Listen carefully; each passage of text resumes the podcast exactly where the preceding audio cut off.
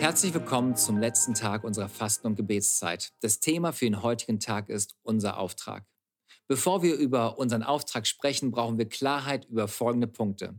Erstens, es ist Gottes Wille für unsere Kirche, dass sie wächst. Gesunde Dinge wachsen. Weil Himmel und Hölle Realität sind, ist es für uns als Kirche keine Option, nicht zu wachsen. Das Zweite ist, mein Wachstumspotenzial ist anders als deins. Wir wollen helfen, dass Menschen ihr Wachstumspotenzial erkennen. Es geht nicht darum, sich mit anderen zu vergleichen, sondern seine persönliche Berufung auszuleben. Es gibt vieles, was ich nicht bin, aber das, was ich bin und was ich habe, soll dich multiplizieren und fruchtbar darin sein. Das Dritte ist, ich kann besser werden.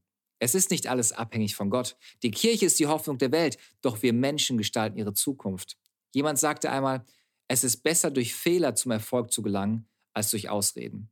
Wir sollten nicht den Fokus darauf legen, größer zu werden als Kirche, sondern besser zu werden. Denn wir wollen nicht einfach nur eine Menschenmenge bauen, sondern eine Gemeinschaft und eine Familie. Wir wollen einen gesunden Ort schaffen, wo Menschen Gott erleben und aufblühen.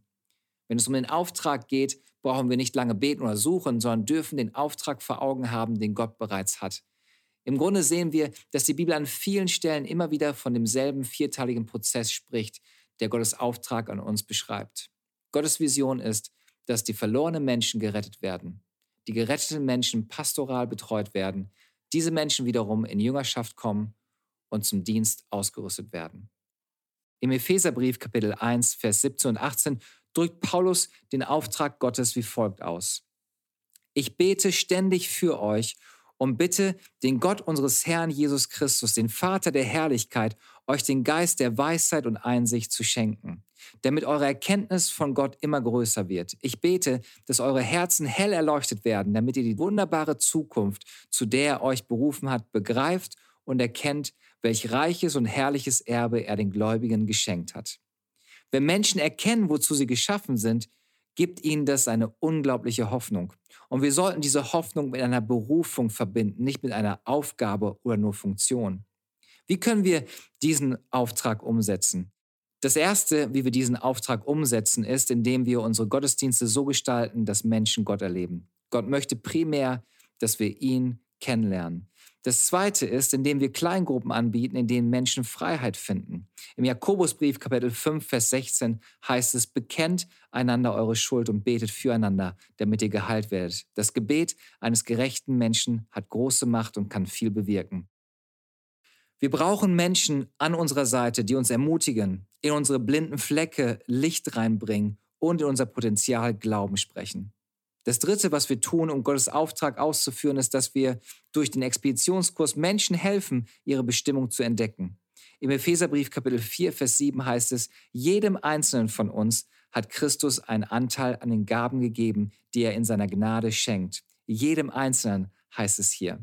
Nachfolge von Jesus bedeutet nicht Bibelwissen anzuhäufen. Nachfolge beginnt damit, meine Bestimmung zu erkennen und meine Gabe einzusetzen.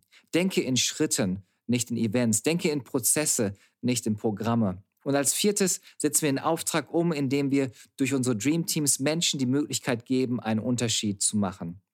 1. Petrus 4, Vers 10 sagt, Gott hat jedem von euch Gaben geschenkt, mit denen ihr einander dienen sollt. Setzt sie gut ein, damit sichtbar wird, wie vielfältig Gottes Gnade ist. Niemand kann Gottes Berufung alleine erfüllen. Deshalb wollen wir Menschen mit einem Team verbinden und anfangen, für mehr zu leben als nur für uns selbst. Ein Stein ist kein Haus, ein Arm noch kein Körper, ein Schaf keine Herde. Wir brauchen einander, um Gottes Auftrag zu erfüllen. Während wir heute für diese vier Bereiche unserer Kirche beten, möchte ich dich ermutigen, dir Zeit im Gebet zu nehmen und Gott zu fragen, was dein nächster Schritt sein kann. Vielleicht ist die Kirche für Düsseldorf dein geistiges Zuhause, aber du hast noch keine Kleingruppe. Dann möchte ich dich ermutigen, Teil einer Kleingruppe zu werden. Oder du hast Begabung und Talente und vielleicht könntest du mit in ein Dream Team springen, um einen Unterschied zu machen. Egal was es ist, bleib nicht stehen in einer geistlichen Reise. Ich möchte dich herzlich zu unserem morgigen Gottesdienst einladen. Wir treffen uns um 10.30 Uhr und 12 Uhr im Holiday Inn auf der Toulouser Straße 5. Lasst uns gemeinsam Zeit nehmen und feiern, was Gott in den letzten 21 Tagen getan und gesprochen hat und was er dieses Jahr noch tun wird.